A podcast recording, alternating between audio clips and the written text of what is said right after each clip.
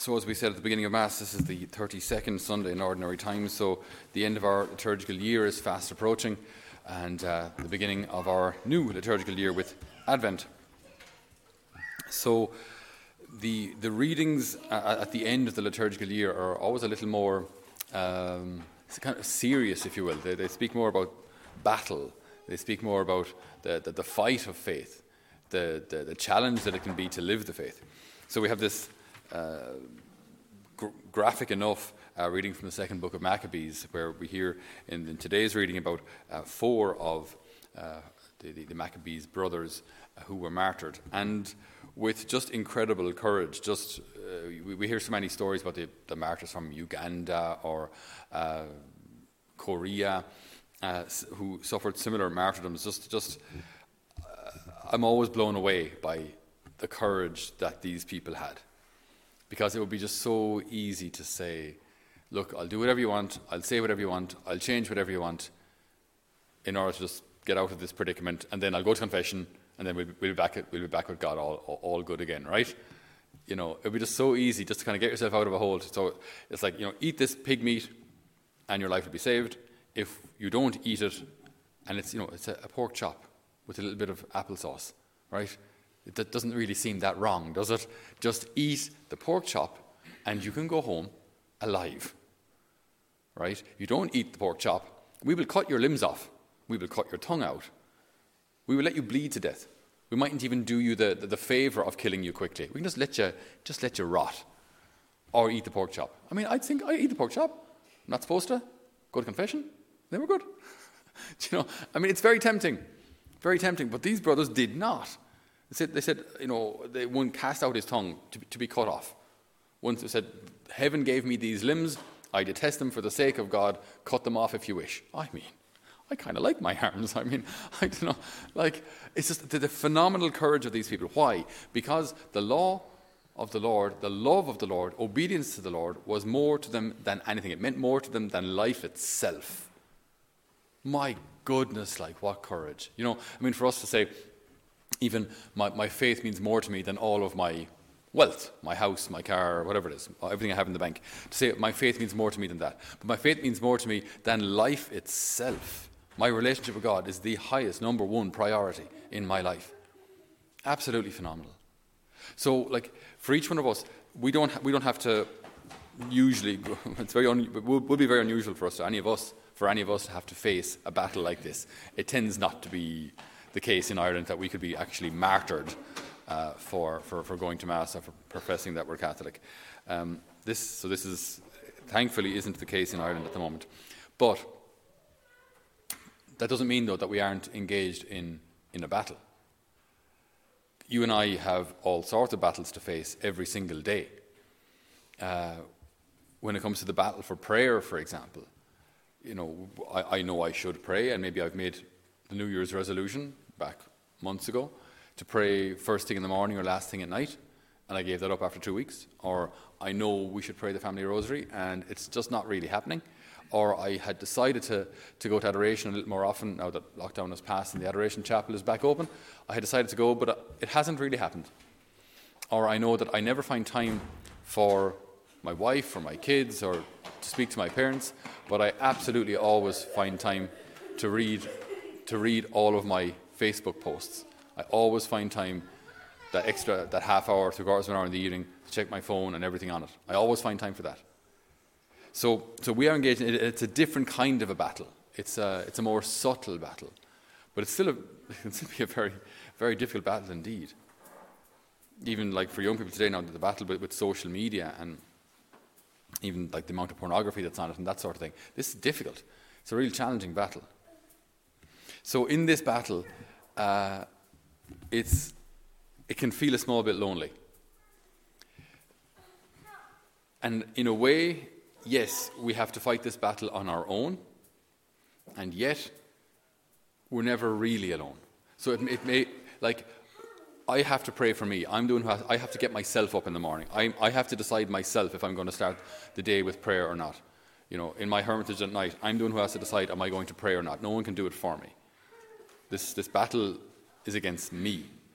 So, yeah, on one hand, I'm on my own. On the other hand, we have a whole community, a whole church, all of heaven interceding and praying for us. So, on the other hand, we're, we're, we're never really alone.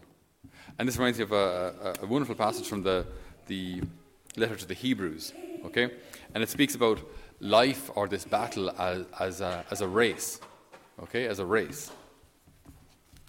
And it, it, he describes it this way, the author describes it this way. With so many witnesses, in a great cloud on every side of us, we too then should throw off everything that hinders us, especially the sin that clings to us so easily, and keep running steadily in the race we have started. Let us not lose sight of Jesus. So we're running a race. So if we're, not, if we're running and we're sur- surrounded by a, a, a, cloud of witnesses, but we're not to lose sight of Jesus, well, where, it, where is Jesus then? Well, he has to be in front of us. So he's the one leading the way. I heard a story recently of a, a man who took, place, took part in uh, an Ironman uh, triathlon. These are fairly mental uh, triathlons, they are grueling. Um, the, the, distances they cover are, are crazy. I mean, running a marathon on its own is hard enough. I'm not sure if you've ever done it.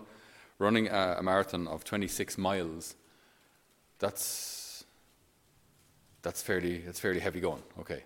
But run a marathon uh, after you've cycled 112 miles, that's, that's, that's further than here to Dublin. That'll be here to Louth, I imagine. 112 miles. You get, I mean, that's, that's quite a distance. Okay, so you cycle, you cycle that far, you get off your bike, and then you run a marathon.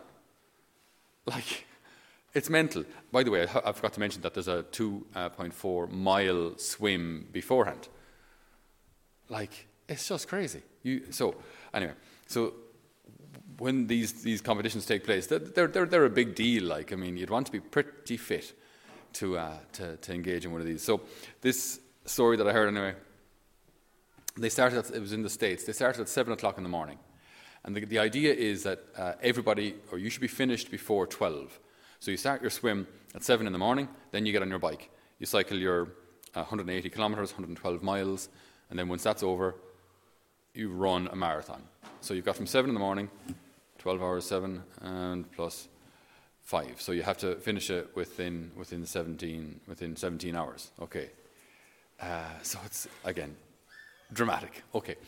So this guy who was telling the story, he finished, don't know what time he came in, but maybe about, about 9 o'clock. Okay. So then normally when the, when the athletes finish, they go down to near the finish line and everyone kind of cheers on those who are finishing, right? Because it's, it's a fairly big thing.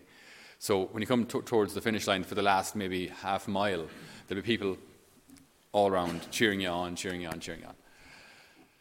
But then at seven minutes to midnight, this announcement came on over the speakers to say that, that there was a, a man struggling. He was two miles out, all right?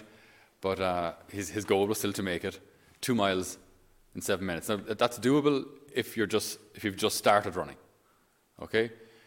At the end of a race like this, two miles in seven minutes, that's, uh, that's good going, okay? So some people actually came, up, came down off the, off the stands and started running back towards him, okay? And then the announcement came on a couple of minutes later. So uh, he's, he's, he's five minutes out. And uh, so he's, yeah, he's f- five minutes to go. And uh, he's, he's about, about a mile out now. And then more people came down from the stands and ran, ran towards him. And this guy was waiting at the finish line.